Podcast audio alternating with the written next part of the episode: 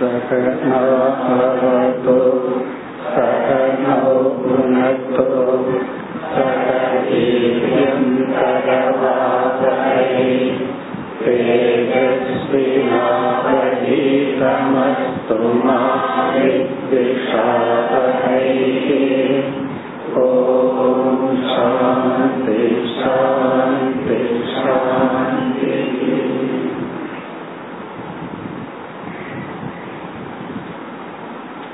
உத்தவ கீதையில் நாம் அடுத்த புதிய அத்தியாயத்துக்கு செல்வதற்கு முன் நாம் பார்த்து முடித்த அத்தியாயத்தின் சாராம்சத்தை பார்ப்போம். அவ்வப்பொழுது நாம் ஞாபகப்படுத்திக் கொள்ள வேண்டும். பனிரண்டு ஸ்கந்தங்கள் உடைய பாகவதத்தில் பதினோராவது ஸ்கந்தத்தில் உத்தவ கீதை வருகின்றது. பதினோராவது ஸ்கந்தம்தான் பாகவதத்தில் உள்ள தத்துவ விசாரம் நடைபெறுகின்ற இடம். அதில் முப்பத்தி ஓரு அத்தியாயங்கள் உள்ளது. ஆறாவது அத்தியாயத்திலிருந்து இருபத்தி ஒன்பதாவது அத்தியாயம் வரை இருபத்தி நான்கு அத்தியாயங்கள் கொண்டதுதான் உத்தவ கீதை. அதில் நாம் இதுவரை பதினாறு அத்தியாயங்களை பார்த்து முடித்துள்ளோம். அதாவது உத்தவ கீதையில பதினாறு அத்தியாயங்களை நிறைவு செய்துள்ளோம். பாகவதத்தின்படி இருபத்தி ஓரு அத்தியாயங்கள் முடிவுற்றது. இனி நாம் பதினேழாவது அத்தியாயம் அல்லது இருபத்தி இரண்டாவது அத்தியாயத்துக்கு செல்ல வேண்டும். அதற்கு முன் நாம் பார்த்து முடித்த பதினாறாவது அல்லது இருபத்தி ஓராவது அத்தியாயத்தின் சாராம்சத்தை பார்ப்போம். இந்த அத்தியாயத்தில் முதல் பதினேழு ஸ்லோகங்கள் குண தோஷத்தை பற்றி பகவான் பேசினார். இத சொன்ன உடனே உங்களுக்கு ஞாபகம் வரும். குணம் தோஷம் என்பது நல்லது கெட்டது. நன்மை தீமை. இந்த தலைப்பு சென்ற அத்தியாயத்திலிருந்தே தொடர்ந்து வந்தது. சென்ற அத்தியாயத்துக்கு முந்தைய அத்தியாயத்தில் பகவான் எப்படி நிறைவு செய்தார்? எந்த ஒன்றையும் நல்லது கெட்டது என்று பிரிப்பது கெட்டது பிரிக்காமல் இருப்பது நல்லது அப்படின்னு சொல்லிட்டார். இது சரி இது தப்புன்னு பிரிக்காம இருக்கிறது சரி இத பிரிக்கிறது தப்புன்னு சொன்னார். உடனே உத்தவருக்கு சந்தேகம் வந்தது. இப்படி எல்லாமே ஒன்று என்றால் அதை எப்படி நான் புரிந்து கொள்வது? அதற்கான பதில் தான் சென்ற அத்தியாயமும் இந்த அத்தியாயத்துல பதினேழு ஸ்லோகம் வரை. இத நம்ம எப்படி பார்த்தோம்? உண்மையிலேயே ஆகாசமாகலாம் காலமாகலாம் எந்த ஒரு பொருளாகலாம் எல்லாமே ஒன்றுதான். ஒரு கோணத்தில். இருந்தாலும் நாம் நல்லது கெட்டது உகந்தது உகந்ததல்லன்னு பிரிச்சு வச்சிருக்கோம். அதுக்கெல்லாம் காரணத்தை இங்க பகவான் சொன்னார். இப்ப வந்து உணவுன்னு ஒண்ணு இருக்கு. இந்த மனித உடலுக்கு எந்த உணவு உகந்ததோ அதை நம்ம நல்லதுன்னு சொல்லுவோம். இந்த உடலுக்கு உகந்தது அல்லாததை தீயதுன்னு நம்ம ஒதுக்கி வைக்கிறோம். எது நமக்கு வேண்டான்னு ஒதுக்கி வைக்கிறோமோ அது வேறொரு ஜீவராசிக்கு அது நல்லதா இருக்கும். அதுக்கு உணவாக இருக்கும். இதிலிருந்து நமக்கு என்ன தெரிய வருகிறதுனா அப்சல்யூட்டா முழுமையாகவே எதுவும் நல்லது கெட்டதுங்கிறது கிடையாது. இந்த எது நல்லது கெட்டதுங்கிறது நிபந்தனைக்கு உட்பட்டது. கண்டிஷன் பேஸ்ட் இந்த சூழ்நிலையில் இவனுக்கு இது நல்லது இவனுக்கு இது நல்லதல்ல. அதே போல நமக்கு வந்து ஜாண்டிஸ் வந்து இப்பதான் நல்லா இருக்கு. அப்ப எது நல்லது எது கெட்டது? டாக்டர் சொல்லுவார் கொஞ்ச நாள் ஆயில் சேர்த்து சாப்பிட வேண்டாம். அப்போ அந்த நேரத்துல அந்த உணவு நமக்கு தீயது. இப்ப அந்த அடிப்படையிலும் பிறகு வந்து மித்தியா சத்தியம்ங்கிற அடிப்படையிலையும் பகவான் வந்து பதில் சொன்னார். முதல் பதினேழு ஸ்லோகங்களில் எந்த செயல் நல்லது கெட்டது என்பது அவரவர்களுடைய கடமையை பொறுத்து உள்ளது. அவரவர்களுக்கு அந்த நேரத்துல எது கடமையோ அது நல்லது. பிறகு கடமை இல்லாமல் இருப்பது நல்லதல்ல என்றெல்லாம் சொல்லி பிறகு சில தத்துவங்களை பிரிச்சார். அதாவது வந்து இடம் அப்படின்னா எல்லா இடமும் ஒண்ணுதான். இருந்தாலும் எந்த இடம் நல்லது எந்த இடம் தீயது? காலம். எல்லா காலமும் ஒன்றுதான். இருந்தாலும் எந்த காலத்துல நம்ம தர்மம் பண்ண முடியுமோ கர்மம் பண்ண முடியுமோ எந்த காலத்துல நமக்கு தானியங்கள் எல்லாம் கிடைக்குமோ அது நல்ல காலம். இப்படி எல்லாம் பகவான் பிரிச்சு பேசி இந்த தலைப்பை வந்து மிக அழகாக நிறைவு செய்தார். அதாவது வந்து வேதத்துல விதி நிஷேதம்னு சொல்லி இருக்கிறது வந்து நம்முடைய மன வளர்ச்சிக்காக நம்மை தூய்மைப்படுத்துவதற்காக. எதுவுமே சரி எதுவுமே தவறு என்று முழுமையான அடிப்படையில் இல்லை என்று இந்த தலைப்பு நிறைவு பெற்றது. பிறகு அடுத்ததாக பதினெட்டாவது ஸ்லோகத்திலிருந்து இருபத்தி இரண்டாவது ஸ்லோகம் வரை பகவத்கீதையில ஸ்தித பிரஜ லட்சணத்துல சொன்ன கருத்தையே பகவான் இங்க திரும்பவும் சொன்னார். அதாவது எப்படி ஒரு மனிதன் பொருள்கள் மீது பற்றை வளர்த்தி பற்றை வைத்து அவன் சம்சாரி ஆகின்றான். முதல்ல வந்து எந்த பொருளோடையும் நமக்கு பந்தம் ஏற்படுவதில்லை. அதன் மீது ஒரு விதமான வேல்யூ மதிப்பை கொடுக்கிறோம். பிறகு மீண்டும் மீண்டும் அந்த பொருளையே பார்த்து பார்த்து ஒரு ஆசையை வளர்த்தி அதன் விளைவாக லோபம் குரோதம் இதெல்லாம் உருவாகி எப்படி சம்சாரியானோம் என்று வைராகியத்தினுடைய மதிப்பை பகவான் இந்த பகுதியில் குறிப்பிட்டார். பிறகு இருபத்தி மூன்றாவது ஸ்லோகத்திலிருந்து நாற்பத்தி மூன்று வரை இந்த அத்தியாயம் முடியும் வரை வேதத்தினுடைய அமைப்பையும் வேதத்தினுடைய ஹிருதயத்தையும் பகவான் குறிப்பிட்டார். வேதம் என்பது முதல் கருத்து பிரமாணம். அறிவை கொடுக்கும் கருவி. அந்த அறிவை கொடுக்கும் கருவி மூன்று விதமான விதத்தில் நமக்கு அறிவை கொடுக்கின்றது. முதல் பகுதியில் கர்மத்தை பற்றியும் இரண்டாவது பகுதியில் உபாசனை விதவிதமான தியானங்களை பற்றியும் இறுதி பகுதியில் உபனிஷத் அல்லது வேதாந்தம் என்று அழைக்கப்படுகின்ற பகுதியில் ஆத்ம ஞானத்தையும் அல்லது ஈஸ்வர ஞானத்தையும் நமக்கு வேதமானது கொடுக்கின்றது. இந்த பகுதியில பகவான் பல ஸ்லோகங்களில் கர்மகாண்டத்தையே இறுதியாக பலர் நினைத்து ஞான காண்டத்திற்கு வருவதில்லை. அதிலேயே வீழ்ந்து விடுகின்றார்கள் என்ற கருத்தை வலியுறுத்தினார். பிறகு கடைசியா என்ன எப்படி இந்த அத்தியாயத்தை நிறைவு செய்தார்? இந்த சப்த ரூபமான வேதம் வந்து இறைவனிடமிருந்தே வந்தது. எப்படி அர்த்த பிரபஞ்சம் ஆப்ஜெக்ட் பொருள்கள் இறைவனிடமிருந்து தோன்றியதோ அதே போல சப்தமும் இறைவனிடமிருந்தே வந்ததுன்னு சொல்லி இந்த வேதம் எதை விதிக்கின்றது? எதை தியானத்துக்குரிய பொருளாகவும் விசாரத்துக்குரிய பொருளாகவும் கூறியுள்ளதுங்கிறத பலர் உணர்ந்து கொள்ளவில்லை என்று சொல்லி இதனுடைய இறுதி இந்த அத்தியாயத்தின் கடைசி ஸ்லோகத்தில் மாம் விதத்தே. வேதம் என்னையே மையமாக கொண்டு தர்ம சாஸ்திரத்தை உருவாக்கி உள்ளது எந்த ஒரு செயல் செய்தாலும் அந்த செயலுக்கு ஆதாரமாகவும் அல்லது என்னை குறி மையமாக வச்சுதான் வேதம் பேசி உள்ளது மாம் அபிதத்தே என்னையே விஷயமாக கொண்டு விதவிதமான தியானங்கள் மனதை தூய்மைப்படுத்த ஒருமுகப்படுத்த கூறப்பட்டுள்ளது. பிறகு மாம் விகல்பிய அபோக்கியதே நான் படைத்த இந்த உலகத்தையே வேதமானது பல கோணத்தில் பிரித்து இறுதியில் என்ன சொன்னார்? பிதாம் மாயா மாத்திரம் அனுத்திய இந்த வேற்றுமைகளையெல்லாம் மாயை என்று கூறி பிரசீததி. இந்த சப்தமானது அமைதியை அடைகின்றது. இந்த வேதமானது தான் கொடுக்க வேண்டிய அறிவை கொடுத்துட்டு தான் அமைதியை அடைகின்றது என்று இந்த அத்தியாயத்தை நிறைவு செய்தார். இனி நாம் அடுத்த அத்தியாயத்திற்கு செல்ல வேண்டும். அதாவது உத்தவ கீதையில் பதினேழாவது அத்தியாயம் பாகவதத்தில் இருபத்தி இரண்டாவது அத்தியாயம் முதல் ஸ்லோகம் कथितत्वाणि विश्वेश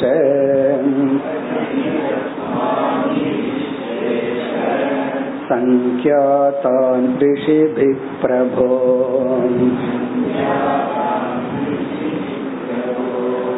नवैकादश पञ्चत्रीणि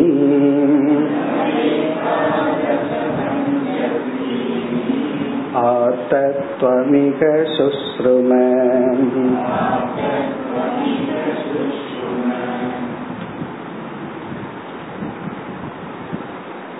இந்த அத்தியாயத்தில் அறுபது ஸ்லோகங்கள் அடங்கி உள்ளது இதில் முதல் மூன்று ஸ்லோகங்களில் உத்தவர் ஒரு கேள்வியை கேட்கின்றார். இந்த அத்தியாயத்தில் இவர் கேட்கின்ற முதல் கேள்வி. அதற்கு பகவான் இருபத்தி ஐந்தாவது ஸ்லோகம் வரை பதில் கூறுகின்றார். இப்ப இந்த அத்தியாயத்தினுடைய ஃபர்ஸ்ட் போர்ஷன் முதல் பகுதி உத்தவருடைய கேள்வி அதற்கான பதில் இருபத்தி ஐந்தாவது ஸ்லோகம் வரை. பிறகு மீண்டும் உத்தவர் ஒரு கேள்வியை கேட்கின்றார். அந்த கேள்வி வந்து புருஷக பிரகிருதிங்கிற தத்துவத்தை பற்றியது. புருஷ பிரகிருதி தத்துவமாக ஒரு கேள்வியை கேட்கிறார். இந்த புருஷனை புரிஞ்சுக்கணும்னா பிரகிருதி துணை புரிகின்றது. பிரகிருத்திய புரிஞ்சுக்கணும்னா புருஷன் துணை புரிகின்றார். இந்த இரண்டையும் நம்ம சேர்ந்தே பார்க்கிறோம். இதனுடைய வேற்றுமையை புரிந்து கொள்ளவில்லை. புரிந்து கொள்ள முடியவில்லைன்னு ஒரு கேள்வியை கேட்கிறார். அதற்கு பகவான் சுருக்கமாக பதில் கூறுகின்றார். அதன் பிறகு மூன்றாவதாகவும் இந்த அத்தியாயத்துல ஒரு கேள்வியை கேட்கிறார். அந்த கேள்வி வந்து இறந்ததற்கு பிறகு ஜீவனுடைய பயணம் எப்படி இருக்கின்றது? ஜென்மத்தினுடைய லட்சணம் என்ன? மரணத்தினுடைய லட்சணம் என்ன? நம்மளுடைய மனம் வந்து கர்மமயமா இருக்கு. அதை பற்றிய சில கேள்விகள் கேட்கின்றார். அதற்கும் பகவான் பதில் கூறுகின்றார். அப்படி முதல்ல ஒரு கேள்வியை கேட்க இரண்டாவது புருஷ பிரகிருதி தத்துவத்தை பற்றி கேட்க மூன்றாவதாக ஜென்மத்தை பற்றி மரண ரகசியத்தை பற்றி எல்லாம் கேட்கிறார். அதற்கு பகவான் விஸ்தாரமா பதில கூறுகின்றார். பிறகு இந்த அத்தியாயத்தினுடைய இறுதியில் நான்காவது முறையாகவும் ஒரு கேள்வியை கேட்கிறார். அது இந்த அத்தியாயத்தினுடைய கடைசி இரண்டு ஸ்லோகம். அதுல வந்து நம்ம வந்து சுலபமா சொல்லிடலாம் யாராவது உங்களை திட்டுனா பொறுமையா இருங்க. நீங்க திருப்பி திட்ட வேண்டாம். அவமானத்தை எல்லாம் சகிச்சுக்கணும் அப்படின்னு சொல்லிடலாம் ஆனா அது அவ்வளவு சுலபமா எனக்கு தெரியவில்லை. யாராவது என்ன குறிச்சு தவறா நினைக்கிறாங்கன்னு நான் நினைச்சாவே எனக்கு கோபம் வருது. அவங்க நினைக்கிறாங்களோ இல்லையோ அது வேற விஷயம். பல சமயங்கள்ல அவன் தப்பா நினைச்சிட்டான்னு நினைச்சு நமக்கு கோபம் வருது. ஆனா அவர் நினைச்சிருக்கவே மாட்டார். அப்படி இருக்கையில ஒரு அவமரியாதையை கஷ்டத்தை எப்படி நம்மால் சகித்து கொள்ள முடியும் பொறுத்து கொள்ள முடியும்? ஏன்னா ஒவ்வொரு ஜீவனுடைய பிரகிருதி அவ்வளவு ஸ்ட்ராங்கா இருக்கே அப்படின்னு ஒரு கேள்வியை கேட்டு இந்த அத்தியாயத்தை முடிக்கிறார். பிறகு இந்த அத்தியாயத்தினுடைய இறுதியில் கேட்ட கேள்வியினுடைய பதிலாக அடுத்த ஒரு அத்தியாயத்தையே பகவான் வச்சிருக்கார். இதற்கு அடுத்த அத்தியாயம் வந்து இந்த அத்தியாயத்தினுடைய கடைசி கேள்விக்கான பதில் அதுல பகவான் என்ன பண்ற ஒருத்தனுடைய வாழ்க்கைய வர்ணிக்கிறார். இப்படி இருந்தவன் அவன் எப்படி சந்நியாசி ஆனான்? அந்த சந்நியாசி ஆனதுக்கு அப்புறம் அவன் என்ன உபதேசம் பண்ணனான் அப்படி சந்நியாசி ஆகிறதுக்கு முன்னாடி எப்படியெல்லாம் அவன் அவமானப்பட்டான்னு சொல்லி இதற்கு அடுத்த அத்தியாயத்திற்கு பெயரே பிக்ஷு கீதா. ஏற்கனவே நம்ம வந்து ஹம்ச கீதை நல்லா இதுல படிச்சிருக்கோம். அப்படி ஒரு பிக்ஷு கீதைய சொல்றாரு. பிக்ஷுனா ஒரு சன்னியாசி. சன்னியாசினுடைய வாழ்க்கைய வர்ணிச்சு அவருடைய டீச்சிங்க சொல்றார். அது இந்த அத்தியாயத்தினுடைய கடைசி கேள்விக்கான பதில். இதுதான் நாம பார்க்க போற அத்தியாயத்தினுடைய சாராம்சம். ஆனா இந்த அத்தியாயத்துல நமக்கு முக்கியமா தத்துவ விசாரம் தான் வர இருக்கின்றது. அதாவது வந்து ஆத்ம அனாத்ம விசாரம் முதல் பகுதியில் பிறகு பிரகிருதி புருஷ விசாரம் பிறகு வந்து ஜீவனுடைய யாத்ரா இதெல்லாம் தான் நமக்கு முக்கியமாக இந்த அத்தியாயத்துல நம்ம பார்க்க போறோம். இனி வந்து உத்தவர் முதலில் என்ன கேள்வி கேட்கின்றார் அப்படின்னு பார்க்கணும். முதல் மூன்று ஸ்லோகத்துல ஒரு கேள்வியை கேட்கிறார். என்ன கேள்வி? அதற்கு பகவான் என்ன பதில் சொல்றாருன்னு இனி பார்க்கணும். இந்த கேள்வியானது இந்த உலகத்துல எத்தனையோ தத்துவங்கள் இருக்கு. அதாவது வந்து பஞ்சபூதங்கள் அப்படின்னு இந்த உலகத்தை நம்ம பிரிக்கிறோம். ஒரு கோணத்துல. இனியொரு கோணத்துல எப்படி பிரிக்கிறோம்? ஐந்து சூக்மமான பூதங்கள் ஐந்து ஸ்தூலமான பூதங்கள்னு உலகத்தை பிரிக்கிறோம். இனி ஒரு கோணத்துல பார்த்தோம்னா உருவம் அருவம்னு வேற இந்த உலகத்தை பிரிக்கிறோம். அப்படி இந்த உலகத்தை நம்ம பிரிக்கிற விதத்தை பார்த்தோம் அப்படின்னா ஒவ்வொரு ரிஷிகளும் அனாத்மாவான இந்த உலகத்தை ஒவ்வொரு கோணத்தில் பிரித்து நமக்கு விளக்கி உள்ளார்கள். இப்ப உதாரணமா நம்ம உடலையே எடுத்துக்குவோமே நம்ம உபனிஷத்துக்கள்லயே படிச்சிருக்கிறோம்.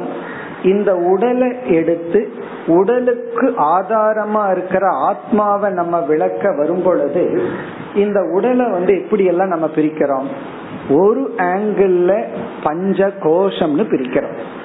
ஐந்து கோஷத்துக்கு ஆதாரமா இருக்கிறது ஆத்மான்னு சொல்லி அன்னமய கோஷக பிராணமய கோஷகன்னு இந்த உடலை அஞ்சா பிரிக்கிறோம். இனி ஒரு கோணத்துல பார்த்தோம்னா மூன்று சரீரம்.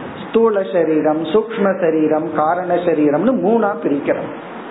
இனி ஒரு ஆங்கிள் பார்த்தோம்னா சரீரம் சரீரி. தேகம் தேகி ஒண்ணுதான். உடல் ஆத்மா அப்படி பிரிக்கிறோம். அப்போ ஒரே ஒரு பொருள் பல விதத்தில் பிரிக்கப்படுகிறது. எதற்குனா அந்த பிரிச்சு அதன் வழியாக சென்று ஏதோ ஒரு அறிவை புகட்டுவதற்காக. அப்படி உத்தவர் என்ன கேட்கிறார்? பல ரிஷிகள் இறை தத்துவத்தையும் அதாவது பிரம்ம தத்துவத்தையும் ஆத்ம தத்துவத்தையும் விளக்குவதற்காக ஒவ்வொரு ரிஷிகளும் இந்த உலகத்தை விதவிதமாக பிரித்து கூறி உள்ளார்கள். சில பேர் இரண்டே தத்துவம்னு பிரிச்சு உபதேசம் செய்கிறார்கள். சில பேர் மூணு சில பேர் நாலு இப்படி போயிட்டே இருக்கு. அதே போல பிராணனை பார்த்தோம்னா பிராணன்கிறது ஒரு தத்துவம்னு சொல்லுவோம். சில இடங்கள்ல அஞ்சு பிராணன்னு சொல்லுவோம். சில இடத்துல பத்து பிராணன் வரும். தனஞ்சய தேவதத்த இப்படி எல்லாம் சொல்லி பத்து பிராணன். இப்ப ஒரே பிராணனை பத்தா பிரிக்கிறோம். பிறகு வந்து ஐந்தா பிரிக்கிறோம். சில பேர் வந்து இரண்டு தான். மூச்சை விடுற காற்று மூச்சை எடுக்கிற காற்று. அப்படி பிரிக்கிறோம். இப்படி பல விதத்தில் நம்ம தத்துவங்களை எல்லாம் பிரிச்சிருக்கிறோம். இப்ப உத்தவருடைய கேள்வி ஏன் இப்படி பிரித்துள்ளார்கள்? இப்படி பிரிக்கிறது சரியா? அல்லது எந்த பிரிவு சரியானது? எப்படி பிரிச்சா அது கரெக்ட் அல்லது ரிஷிகள் வந்து எந்த இன்டென்ஷன்ல இப்படி எல்லாம் பிரித்து உள்ளார்கள் எதற்கு பிரிச்சிருக்காங்க? பகவான் படைச்ச இந்த அனாத்மாவை பல கோணத்துல பிரிச்சு அதன் மூலமா உபதேசம் பண்றோம். இந்த உபதேசம் பண்ற முறை இருக்கே அத பிரக்ரியா அப்படின்னு சொல்றோம். பிரக்ரியான்னா மெத்தட் ஆஃப் டீச்சிங் அதுல பல பிரக்கிரியைகள் இருக்கின்றன. பல விதத்தில் பிரிக்கப்பட்டு பல விதத்தில் உபதேசம் செய்யப்பட்டுள்ளது. இந்த பிரிவினுடைய ரகசியம் என்ன? அப்ப இவர் என்ன பண்றார்? இவரே சில பிரிவுகளை எல்லாம் காட்டுறார். சில பேர் இப்படி பிரிச்சிருக்காங்க சில பேர் இப்படி பிரித்துள்ளார்கள். இதனுடைய தாற்பயம் என்ன? இதனுடைய இன்டென்ஷன் என்ன? ஏன் இப்படி பிரிக்கப்பட்டுள்ளது? இதுதான் கேள்வி. இதற்கு பகவான் மிக அழகா பதில் சொல்ல போற அதாவது வந்து ஒவ்வொருவரும் ஒவ்வொரு விதத்துல டீச் பண்றத நம்ம பார்க்கிறோம்.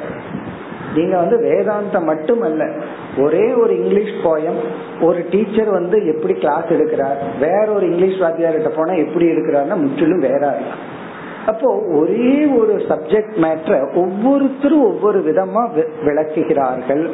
இதனுடைய ரகசியம் என்ன? இது ஏன் இப்படி இருக்கு? இப்படி இருக்கலாமா? நம்மளாக ஏதாவது நம்ம இஷ்டத்துக்கு பிரிச்சுக்கலாமா? அல்லது வந்து எப்படி பிரிவுபட்டது சரி? ரிஷிகள் வந்து எந்த இன்டென்ஷன்ல இப்படி பிரித்துள்ளார்கள்? இதுதான் இவருடைய கேள்வி.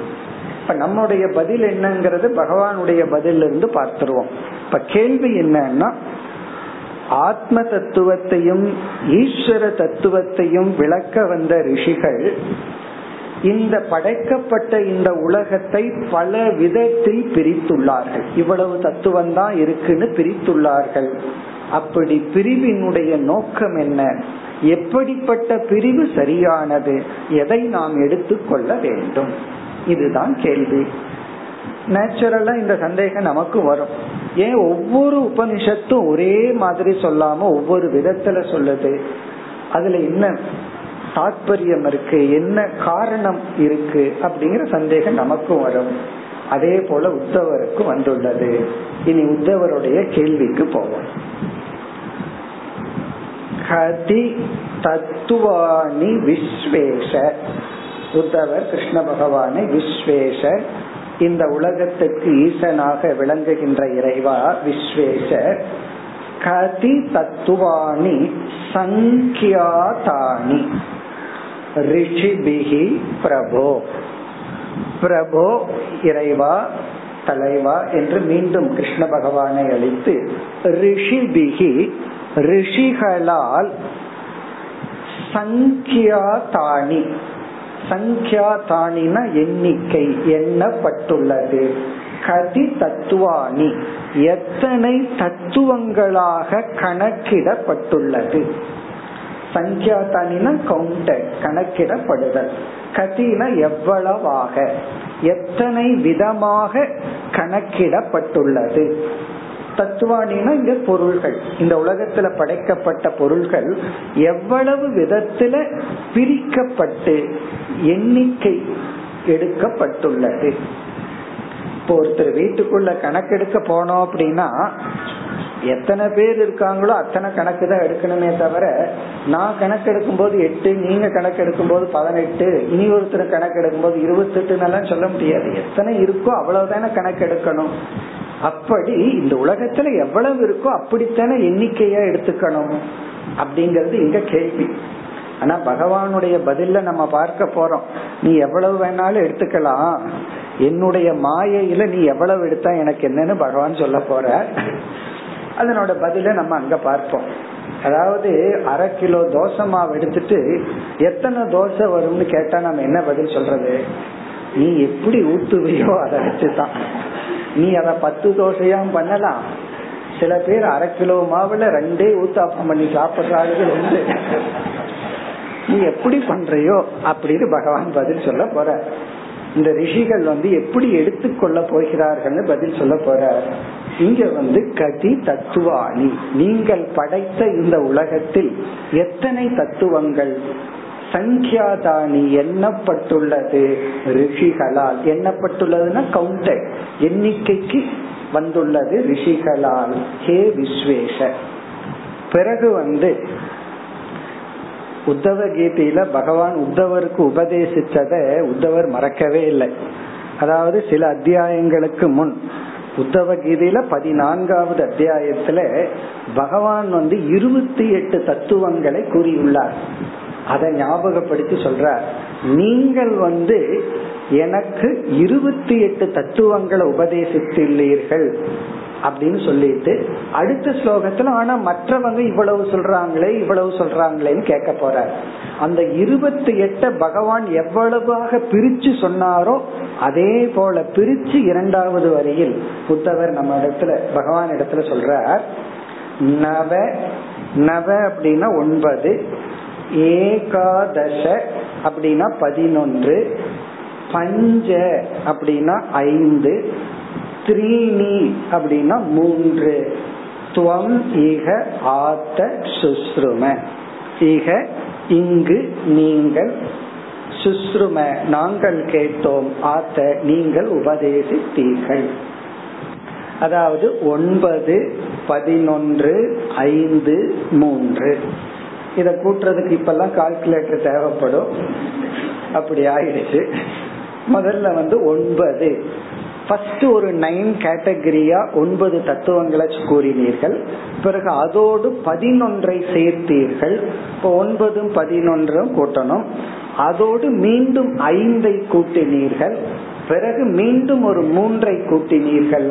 இவ்விதம் இருபத்தி எட்டு தத்துவங்களை துவம் நீங்கள் இக. இக அப்படின்னா இங்கு. இங்கு அப்படின்னு சொன்னா உத்தவ கீதையில பதினான்காவது அத்தியாயம்.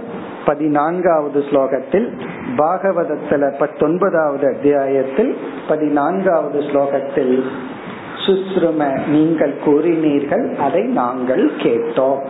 அதாவது நீங்க என்ன பண்ணியிருக்கீங்க? ஆத்ம தத்துவத்தை விளக்குவதற்காக உபதேசத்துக்காக இருபத்தி எட்டு பிரின்சிபிள நீங்க எங்களுக்கு உபதேசம் செய்தீர்கள். இனி அடுத்த ஸ்லோகத்துல ஒவ்வொருத்தரும் ஒவ்வொரு கவுண்டிங் வச்சிருக்காங்க அப்படின்னு சொல்ல போற. பகவானே பிறகு வந்து அந்த இருபத்தி எட்டு என்னன்னு சொல்ல போற. இதை ஏற்கனவே பகவான் சொல்லிட்டார். உத்தவர் கரெக்டா ஒன்பது பதினொன்று ஐந்து மூணுன்னு பிரிச்சு வேற சொல்லியிருக்கார். உத்தவருக்கு இருக்கிற மெமரி பவர் நமக்கு இருந்தா நமக்கு இது ஞாபகத்துக்கு இருக்கணும். பகவான் சொல்ல போற. இருந்தாலும் இங்கேயும் நம்ம அதை பார்த்துருவோமே. அந்த விளக்கத்தை அங்கு பார்ப்போம். இந்த ஒன்பது அப்படிங்கிறது சாங்கிய தத்துவத்தில் உபதேசிக்கின்ற கிரமம். அதாவது புருஷக பிரகிருதிகி மகத் அகங்காரக அப்படிங்கிற நான்கும். புருஷக பிரகிருதிகி மகத் அகங்காரங்கிற நான்கு தத்துவமும் ஐந்து சூக்ம பூதங்களும். இது வந்து ஒன்பது ஆகின்றது இப்ப நான்கு பிளஸ் அஞ்சு சூக்ம பூதங்கள். நாம பார்த்து அனுபவிக்கிற பூதத்துக்கு காரணமா இருக்கிற அஞ்சு பூதங்கள். பிறகு பதினொன்று என்பது ஐந்து ஞானேந்திரியங்கள் ஐந்து கர்மேந்திரியங்கள். பிறகு மனம். ஒரு மனம் பத்து இந்திரியங்கள்.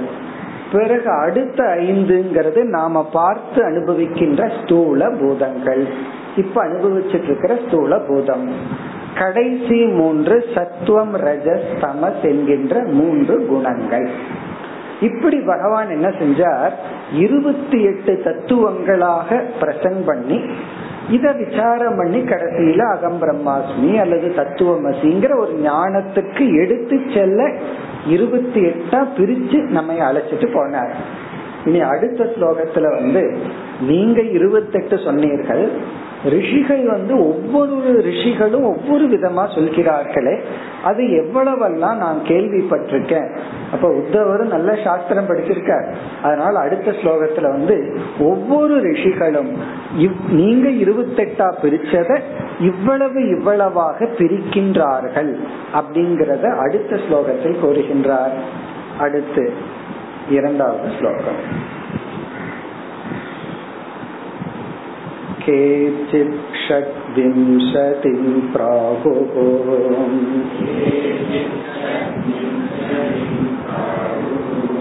अपरे पञ्चविंशतिम्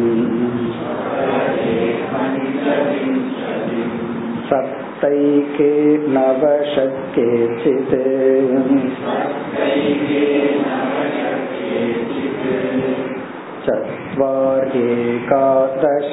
परे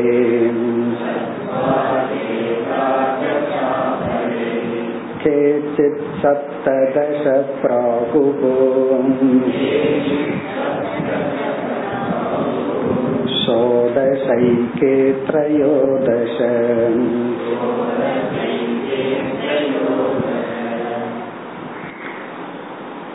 இந்த ஸ்லோகத்தில் பத்து விதமான டிவிஷன் எண்ணிக்கைகளை புத்தவர் குறிப்பிடுகின்றார். கேச்சித் ஷட் விம்சதிம் பிராகுகு. கேச்சித் சில ரிஷிகள் இந்த உலகத்தில் உள்ள தத்துவத்தை ஷட் விம்சதிம் பிராகுகு. விம்சதினா இருபது ஷட்னா ஆறு ரெண்டையும் கூட்டுனா இருபத்தி ஆறு. சிலர் இருபத்தி ஆறு தத்துவங்களாக இந்த உலகத்தை பிரசன்ட் பண்ணி பிறகு அவர்களுடைய உபதேசத்தை செய்கிறார்கள். அதாவது இருபத்தி ஆறு தான் இருக்குன்னு சிலர் சொல்கிறார்கள். பிறகு வந்து பஞ்ச விம்சதின் அபரே பஞ்ச விம்சதி அப்படின்னா இருபத்தி ஐந்து. அபரே வேறு சிலர் இருபத்தி ஐந்து தத்துவங்களாக பிரிக்கின்றார்கள். அதாவது இந்த உலகத்தில் இருக்கிற தத்துவத்தை எல்லாம் இருபத்தஞ்சா பிரிக்கிறார்கள். இனி அடுத்தது வந்து சப்த ஏகே. சிலர் வந்து ஏழு தான் இருக்கு. இருபத்தஞ்சு இருபத்தாறு இருபத்தெட்டு எல்லாம் அவசியம் கிடையாது. ஏழுலயே மேனேஜ் பண்ணலாம். ஏழே தத்துவங்கள் தான் சிலர் பிரிக்கின்றார்கள். பிறகு வந்து நவ ஒன்பதாக சிலர் பிரிக்கின்றார்கள். ஷட் சிலர் ஆறு தத்துவங்கள் என்று பிரிக்கின்றார்கள். கேச்சித்து கேச்சித்துனா சிலர் சத்துவாரி. சத்துவாரினா நான்கு தத்துவங்கள் என்று சிலர் பிரிக்கின்றார்கள். பிறகு ஏகாதச அபரே. ஏகாதசன பதினொன்று ஏகம்னா ஒன்று தசன பத்து. பதினொன்றாக சிலர் பிரிக்கின்றார்கள். பிறகு கேச்சித் சப்ததச. சப்ததசனா பதினேழு செவன்டீன் சப்தன ஏழு தசனா பத்து. சப்ததசன பதினேழு தத்துவங்களாக சிலர் பிரிக்கின்றார்கள். ஷோடச பதினாறு தத்துவங்களாக பிரிக்கின்றார்கள். ஷோடச அப்படின்னா பதினாறு. அதனாலதான் பகவானுக்கு வந்து பதினாறு விதத்துல வழிபடும் போது ஷோடச உபச்சாரம் அப்படின்னு சொல்றோம். திரையோதச அப்படின்னா பதிமூன்று. ஏகே திரையோதச சிலர் பதிமூன்று. இப்ப இந்த ஸ்லோகத்தில் என்ன சொல்றார்? ஒவ்வொரு ரிஷிகளும் தன்னுடைய உபதேசத்தை ஆரம்பிக்கும் பொழுது இந்தந்த மாதிரி பிரிச்சு ஆரம்பிக்கின்றார்கள். இவ்வளவு பிரிவு உள்ளது. யூனிஃபார்மா இல்ல. ஒரே சிலபஸ் கிடையாதுன்னு சொல்ற. ஒவ்வொரு ரிஷிகள் கிட்ட போனா சிலபஸ் மாறுது. வேற வேற விதத்துல பிரிச்சு பிரிச்சு கூறுகின்றார்கள். இனி அடுத்த ஸ்லோகத்துல இப்படி எல்லாம் பிரிக்கிறதனுடைய ரகசியம் என்ன? உள் நோக்கம் என்ன? இதுல எது சரி? ரிஷிகள் வந்து எந்த இன்டென்ஷன்ல இப்படி எல்லாம் செய்துள்ளார்கள்? இதை நம்ம எப்படி எடுத்துக்கொள்ள வேண்டும்? அடுத்து மூன்றாவது ஸ்லோகம் एतावत्त्वं हि सङ्ख्यानाम्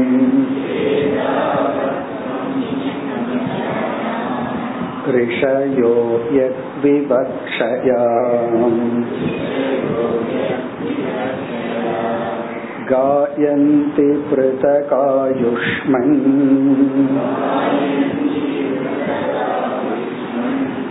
इदं नो वक्तुमर्हसि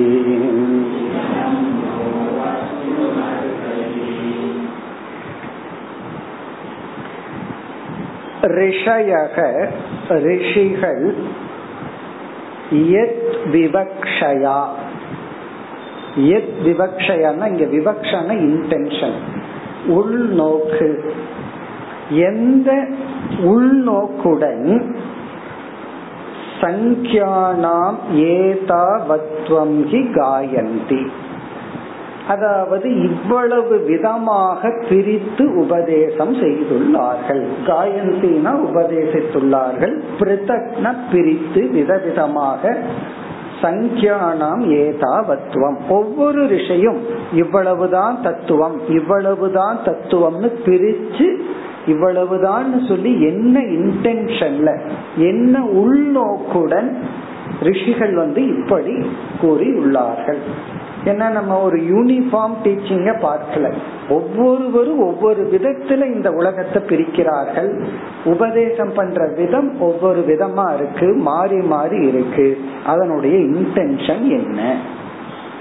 இப்ப சங்கியானாம் ஏதாவத்துவம் எண்ணிக்கையினுடைய இவ்வளவுதான் என்பது ரிஷயக ரிஷிகள் எத் விவக்ஷயா. அவங்களுடைய இன்டென்ஷன் என்ன? அவங்க எவ்வளவு பிரிக்கிறாங்கிறது முக்கியம் இல்லை என்ன உள்நோக்குடன் இப்படி பிரித்துள்ளார்கள்? அவங்களுடைய மன சிந்தனை என்ன? பிறகு இதம் நோ வக்து மர்ஹசி ஹே கிருஷ்ண இதை நீங்கள் எனக்கு உபதேசம் செய்ய வேண்டும். பிறகு கிருஷ்ண பகவானுக்கு ஒரு அடைமொழி போடுறார் ஆயுஷ்மன். ஆயுஷ்மன் இந்த இடத்துல அடைமொழி போடுற கிருஷ்ண பகவான் என்ன சொன்னாரு? நான் சீக்கிரம் இந்த உடலை விட்டு போக போறேன். அதனால நீ போய் தவம் பண்ணுன்னு சொல்லும் பொழுதுதான் உத்தவர் வந்து எனக்கு போகும்போது ஏதாவது கடைசியா சொல்லிட்டு போங்கன்னு சொன்னார். அதுதான் நம்ம உத்தவ கீதையா படிச்சிட்டு இருக்கோம் அது தெரிஞ்சும் ஆயுஷ்மன் சொல்றார். நீண்ட ஆயுள் வாழும் கிருஷ்ணரே அப்படின்னு அப்படின்னா என்ன அர்த்தம்? உங்களுடைய உபதேசத்துக்கும் உங்களுக்கும் அழிவில்லை. இந்த உடல் வேணா அழியலாம். அந்த அர்த்தத்துல சொல்றார். ஆயுஷ்மன்னா உங்களுடைய டீச்சிங்க்கு அழிவில்லை. இந்த உடல் வேணா அழிஞ்சிடலாமே தவிர நீங்கள் அழிவதில்லை. இப்படி என்றும் அழியாமல் இருக்கின்ற இறைவா இதை நீங்கள் எனக்கு உபதேசம் செய்ய வேண்டும் இதுதான் உத்தவருடைய கேள்வி இனி இந்த கேள்விக்கு பதிலை பகவான் இருபத்தி ஐந்தாவது ஸ்லோகம் வரை கூற போகின்றார் இனி அடுத்த ஸ்லோகத்துல பகவானுடைய பதில் युक्तं च सन्ति सर्वत्र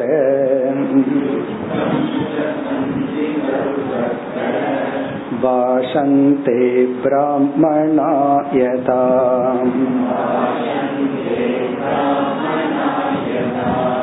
मायां मदीयामुद्गृह्य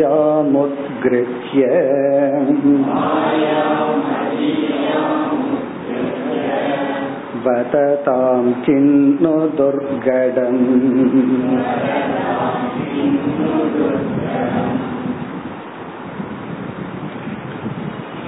பகவானுடைய பதில் ஸ்ட்ரெயிட்டா நேரடிய ஒரு பதில் சொல்றார். யுக்தம். யுக்தம்னா அந்தந்த ரிஷிகள் எப்படியெல்லாம் எண்ணிக்கைகளில் குறிப்பிட்டார்களோ அது எல்லாமே சரிதான். ரைட் தப்பில்லை அப்படின்னு சொல்ற யுக்தம் அப்படின்னா ப்ராப்பர் யுக்தம் ச சந்தி சர்வத்திர பாஷந்தே பிராமணாக யதா.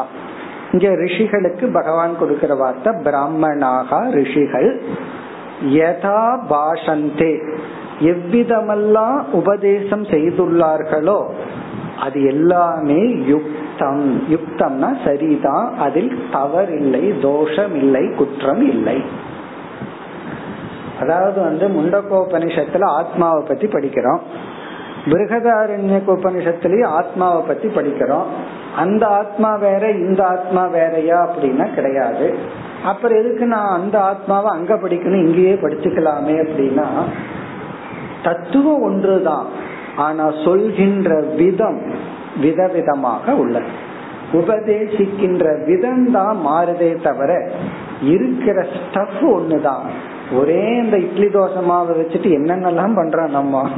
ஒரு மாவை வச்சுட்டு இவ்வளவு பண்ணும் போது ஒரு ஆத்மாவை வச்சுட்டு நம்ம ஏன் இவ்வளவு விதத்துல உபதேசம் பண்ண கூடாது பிறகு அந்த எண்ணிக்கையும் இதுல வந்து நம்ம டோட்டலா ரிலாக்ஸ் பண்ணிக்கலாம்னு பகவான் விளக்கமா பதில் சொல்ல போற இப்ப வந்து சில பேர் வந்து அஞ்சு பிராணன்னு சொல்றாங்க.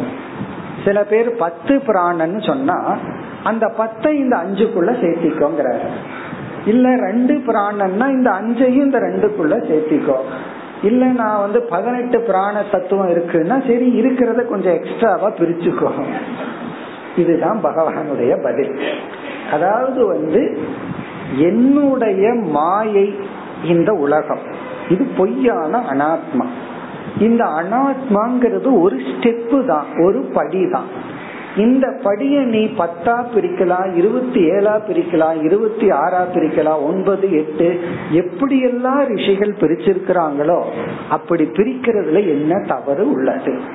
அவரவர்களுக்கு அந்தந்த மாணவர்களுக்கு ஏற்ப இப்ப ஸ்டூடெண்ட்டையும் வச்சுட்டு தான் டீச்சரே பார்த்துக்கணும். ஒரு டீச்சர் வந்து டீச் பண்றதுக்கு முன்னாடி தனக்கு என்னென்னலாம் தெரியுதோ அதையெல்லாம் எடுத்து விடணும்னு பேசக்கூடாது. தனக்கு தெரியறத காட்டுறதுக்கு டீச்சிங் அல்ல. யார் ஆடியன்ஸா இருக்காங்க? தொண்ணூறு வயசுக்கு மேல ரொம்ப பேர் இருக்காங்களா? அல்லது எல்லாம் சின்ன வயசுல இருக்கிறாங்களா? அந்த வயதுக்கு தகுந்த மாதிரி பக்குவத்துக்கு தகுந்த மாதிரி இவர்கள் தத்துவத்தை பிரிச்சு உபதேச முறைகளை பிரிச்சு இவர்கள் உபதேசம் செய்கின்றார்கள். ஏற்கனவே ஒரு முறை சொல்லியிருக்கேன். சாமிஜி வந்து ஒரு கிளாஸ்ல வந்து மனப்பாடம் பண்றதுக்கு முக்கியத்துவம் கொடுத்து பேசிட்டாங்க. அதுக்கு அடுத்த நாள் பத்து இருபது ஸ்டூடெண்ட்ஸ் கியூல நின்றுட்டு சுவாமி எங்களுக்கு அறுபத்தஞ்சு எழுபது வயசு ஆயிடுது. மனப்பாடமே பண்ணனா நிக்க மாட்டேங்குது. அதுக்கு அடுத்த நாள் சாமிஜி டீச்சிங்கே மாத்திட்டாங்க. மனப்பாடமே பண்ண வேண்டாம். இத புரிஞ்சுட்டீங்கன்னா போதும். இத யாருக்குன்னா ஒருத்தன் இருபத்தி ரெண்டு இருபத்தி மூணு வயசுல வர்றான். அவனுக்கு நீ பைகாட் பண்ணுன்னு சொல்லணும். இவர் வர்றதே எழுபத்தி மூணு அப்ப என்ன பண்ணணும்னா எதையும் நான் மனப்பாடம் பண்ண வேண்டாம். கருத்தை புரிஞ்சுட்டா போதும். அப்ப மனப்பாடம் பண்ணணுமா கூடாதான்னா இது எது டீச்சிங்னா ஏன்னா அந்த வயதுல மனப்பாடம் பண்ணிட்டு இருக்கிற எஃபர்ட்டுக்கு புரிஞ்சுக்கிறதுக்கு முயற்சி பண்ணா போதும். அவங்கவுங்களுடைய லாங்குவேஜ்ல புரிஞ்சுட்டா போதும். அப்படி எந்த ஒரு டீச்சிங்குமே ஸ்ட்ரிக்டா கிடையாது. அது சூழ்நிலைய பொறுத்து ஸ்டூடெண்ட பொறுத்து சப்ஜெக்ட் மேட்டரை பொறுத்து எல்லாம் இருக்கு. அதனால இங்க பகவான் சொல்றார் ரிஷிகள் இந்த அனாத்ம தத்துவத்தை விதவிதமாக பிரிச்சு விதவிதமான விதத்திலும் உபதேசம் செய்துள்ளார்கள். ஆனா அத்வைதத்துல வந்து ஒருவருக்கு ஒருவர் இப்படி சொல்றதுதான் சரி அப்படி சொல்றதுதான் சரின்னு பெரிய போராட்டமே இருக்கு. அதுக்கு அடுத்த ஸ்லோகத்துல பதில் சொல்லுவார் பகவான். ஆனாலும் பல கோணத்துல சொல்லலாம். இப்ப ஜீவாத்மா தத்துவத்தை ஆபாசவாதம்னு ஒரு வாதத்துல விளக்குவார்கள். பிரதிபிம்பவாதத்துல விளக்குவார்கள். அவச்சேதவாதம் ஒரே ஜீவனை மூன்று விதத்துல விளக்கிறது. இப்படி பல பிரக்கர் முறைகள் பல விதத்துல பிரிவு இதெல்லாம் இருக்கு. இதெல்லாம் தவறே இல்லை. இத நம்ம அகாமடேட் பண்ணிக்கலாம்னு சொல்ற. இப்ப பிராமணாக ரிஷிகள் யதா பாஷந்தே. இதுக்கப்புறம் ஒரு ஸ்லோகத்துல சொல்லுவார் அவங்க வாயிலிருந்து என்ன வருதோ அதை அப்படியே எடுத்துக்கலாம்.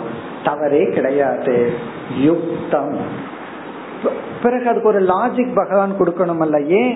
ஒருத்தர் இருபத்தி ஏழு தத்துவங்கிறார் ஒருத்தர் இருபத்தி ஆறுங்கிறார் அந்த ஒண்ணு எங்க போடுறது?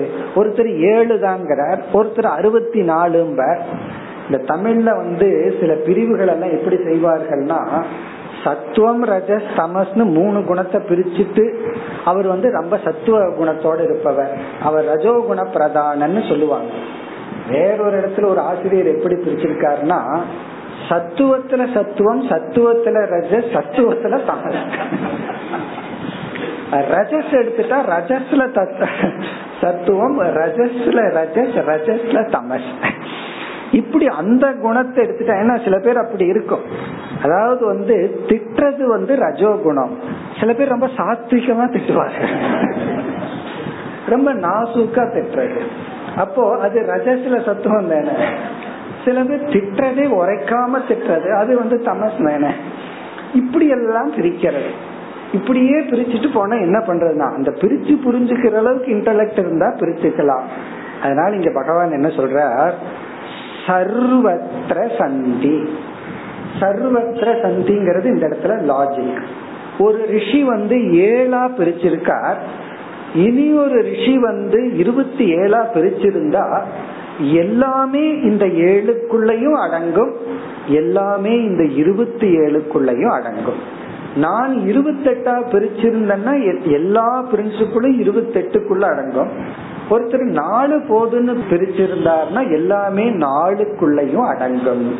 அப்ப சர்வத்திர சந்தினா எல்லா விபாகங்களும் பிரிவுகளும் எல்லாத்துக்குள்ளேயும் அடங்குகின்றது. அதனால ரிஷிகள் விதவிதமா பிரிச்சு சொல்றதுல தவறில்லை அது சரிதான். இரண்டாவது வரியில் மாயாம் மதியாம் உத்கிரிய இவங்க பிரிச்ச தத்துவம் எல்லாம் எதுனா யாருமே பிரம்மத்தை ஏழு எட்டு அப்படி எல்லாம் பிரிச்சது கிடையாது. இவங்க பிரம்மத்தை வந்து நான் பிரம்மத்தை இருபத்தேழா பிரிக்கிறேன் பிரம்மத்தை நாலா பிரிக்கிறேன் பிரம்மத்தை ஆறா பிரிக்கிறேன்னு கிடையாது. இவங்க பிரிக்கிறதெல்லாம் என்னுடைய மாயையை எடுத்துட்டு தான் பிரிக்கின்றார்கள்.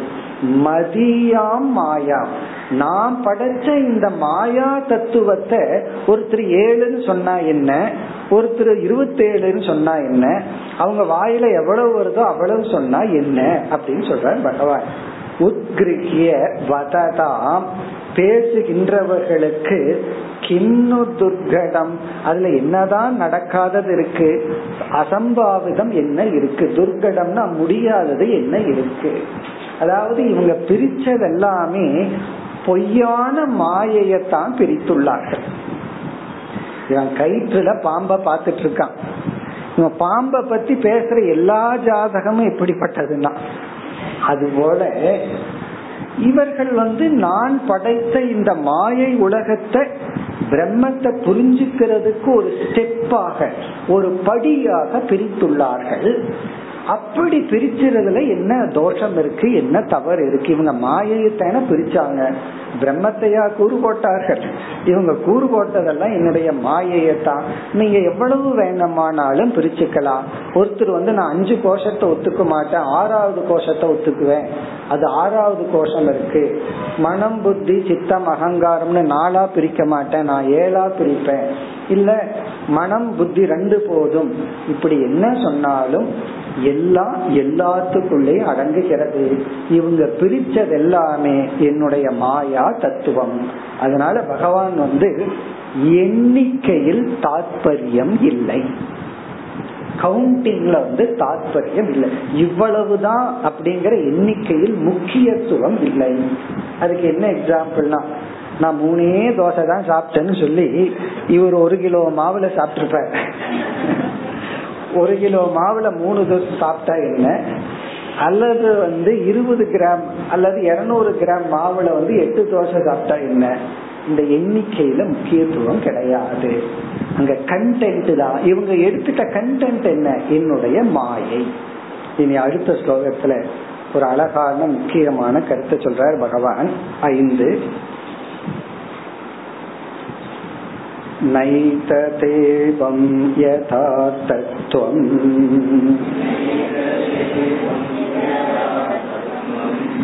यतकं वच्मि तत्तथा एवं विवततां हेतुम्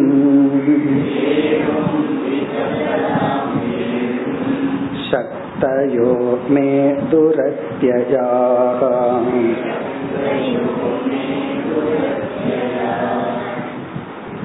ஒரு ரிஷி ஒரு ரிஷின்னு சொல்றதை விட ஒரு தத்துவ உபதேசம் செய்பவர் சொல்றாருன்னு வச்சுக்கோமே. நான் பிரிச்சு வச்சிருக்கிறனே இருபத்தி ஆறு அதுதான் சரி. நீ பிரிச்சு வச்சிருக்கிறையே எட்டு பத்து இதெல்லாம் தப்பு அப்படின்னு ஒரு ரிஷி சொல்றாரு. இனி ஒரு ரிஷி சொல்றாரு நான் பிரிச்சு வச்சதுதான் ரைட் நீ பிரிச்சது தப்பு. இப்ப நான் சொல்றதுதான் சரி. நீ சொல்றது தப்புன்னு யாராவது கூறினால் இவருக்கு ஒரு லாஜிக் என்னன்னா நான் சொல்றது சரி நீ சொல்றது தப்புன்னு ஒருத்தர் சொல்றாருன்னு வச்சுக்கோமே. அவர்கிட்ட போய் கேக்குற ஏன் இப்படி சொல்றீங்கன்னு? நான் சொல்றதுனால நான் சொல்றது சரி. நீ சொல்றதுனால நீ சொல்றது தப்பு. இப்படி யாராவது கூறினால் அத முதல் வரியில் அப்படியே பகவான் சொல்ற இப்படி யாராவது சண்டை போட்டுட்டா அவர்கள் வந்து என்னுடைய மாயையின் வசத்தில் இருக்கின்றார்கள். என்னுடைய வலையில் விழுந்து விட்டார்கள் அப்படின்னு சொல்ற அதாவது வந்து நீ அதை அகாமடேட் பண்ணிக்காம நான் சொல்றதுதான் சரி நீ சொல்றதெல்லாம் தப்பு என்று யாராவது நினைத்தால் அவர்கள் மோகத்தை அடைந்துள்ளார்கள். அவர்கள் பிராமிதாகா பிரமத்தை அடைந்துள்ளவர்கள். அது தவறு. அப்ப இங்க சச்சரவு இருக்க கூடாது ஏன்னா எல்லாத்துக்கும் தான் நினைக்கிறது தான் ரைட்டு தான் சொல்றது தான் ரைட் மற்றவங்க நினைக்கிறதும் மற்றவங்க சொல்றதும் தப்புன்னு எல்லாருமே இப்படி நினைத்து கொண்டு இருக்கிறார்கள் அப்படி நினைக்கப்பவர்கள் எல்லாம் என்னுடைய தாண்ட முடியாத ஆபரண சக்தியான மாயையில் வீழ்ந்துள்ளார்கள். இதுல இருந்து என்ன தெரியுதுன்னா இவர்கள் வந்து வீட்டுல சண்டை போட்டுட்டு தத்துவம் படிக்க வந்தார்கள். தத்துவம் படிச்சுட்டு அந்த சண்டை போடுற புத்தி இன்னும் போகல. ஏன்னா கோபத்துல தானே தத்துவம் படிக்க வந்திருக்காரு. தத்துவம் படிச்சுட்டு மீண்டும் கோபம் தான். நான் சொல்றதுதான் சரி நீ சொல்றது தப்பு. முன்ன வந்து வீட்டுல வேற ஏதோ ரீசன்ல ரகல இங்க வந்து தத்துவத்துல ரகல அல்லது ஏன் குரு சொல்றதுதான் ரைட்டு ஓன் குரு சொல்றது தப்பு. இது சிஷியர்களுக்குள்ள. அல்லது சில சிஷியர்கள் ரொம்ப உத்தமமா இருப்பாங்க. ஏன் குரு சொல்றதெல்லாம் தப்பு. அப்படி. எப்படி வேண்டாலும் இருக்கலாம். என் குரு சொல்லிட்டாரா சரியா இருக்காது அப்படி இருக்கலாம். அல்லது என் குரு சொல்றதுதான் சரி. அல்லது நான் சொல்றதுதான் சரி. யார் வந்து நான் எப்படி பிரிச்சு உபதேசம் பண்றானோ அதுதான் ரைட்டு நீ வேற குரு கிட்ட போக கூடாது இப்படி எல்லாம் ஆரம்பத்துல ஒருத்தரிடம் கன்சிஸ்டன்ஸா படிக்கிறது நல்லதுங்கிறது வேற விஷயம். ஆனால் யார் வந்து தான் நினைக்கிறது தான் சரி நான் சொல்ற முறைதான் சரி நான் பிரிச்சது தான் சரின்னு நினைக்கிறார்களோ அது தவறு. இதுல இருந்து என்ன தெரியுதுன்னா காலகாலமா தத்துவவாதிகளும் ரகளை செய்து கொண்டுள்ளார்கள் தெரியும். அது இருக்கு. நம்ம போய் பார்த்தோம்னா ஒருவர் வந்து சத தூஷணம் அத்வைதத்துல நூறு குறைகள்னு சொல்லி ஒரு நூலே எழுதினார். சத தூஷணம் அதாவது அத்வைதிக அத்வைதம்ங்கிற பிலாசபியே தப்பு. அதுல நூறு குறைகளை நான் பாயிண்ட் அவுட் பண்றேன்னு சதன நூறு தூஷணம்னா குறைகள்னு சொல்லி குறை எழுதினார். இனி ஒரு அத்வைதவாதி என்ன எழுதினார் தெரியுமோ? அந்த நூறுமே பூஷணம்னு எழுதினார். நீ எதை நூறு குறைன்னு சொல்றையோ அது அத்வைத்துல ஸ்ட்ராங் பாயிண்ட் அப்படின்னு சொல்லி சதஸ்ன்னு சொல்லி சில வாதங்கள் எல்லாம் நடக்கும். துவைதிகள் விசிஷ்டாத்வைதிகள் அத்வைதிகள் இவங்க எல்லாம் வாதம் எல்லாம் செய்வார்கள். சங்கரரும் வாதம் எல்லாம் பண்ணார். ஒருத்தர் வீட்டுக்கு போய் பிக்ஷை கொடுக்கணும்னா நான் வாத பிக்ஷைக்கு வந்தேன் அப்படிம்ப அது கருத்து என்னன்னா சில உண்மைகளை நிலைநாட்ட சில சமயங்கள்ல ஆர்கியூ பண்ணலாம். அதனாலதான் ஒரு பெரிய ஆர்கியூமெண்ட் ஆர்கியூமெண்ட் பண்ணலாமா வேண்டாமா? பெரிய ஆர்கியூமெண்ட் அதனுடைய முடிவு என்ன அப்படின்னா பண்ணலான்னு சொன்னாலும் தப்பு பண்ணக்கூடாதுன்னு சொன்னாலும் தப்பு. இன்டென்ஷன் ஒருத்தன் தவறான வழியில போயிட்டு இருக்கான் அவனுக்கு சில லாஜிக் எல்லாம் கொடுத்து ஆர்கியூ பண்ணி புரிய வைக்கணும்னா பண்ணலாமே தவிர ஆர்கியூமெண்ட் மற்றவருடைய நன்மைக்காக பண்ணலாம். தன்னுடைய கருத்தை நிலைநாட்டணும்னு பண்ணக்கூடாது.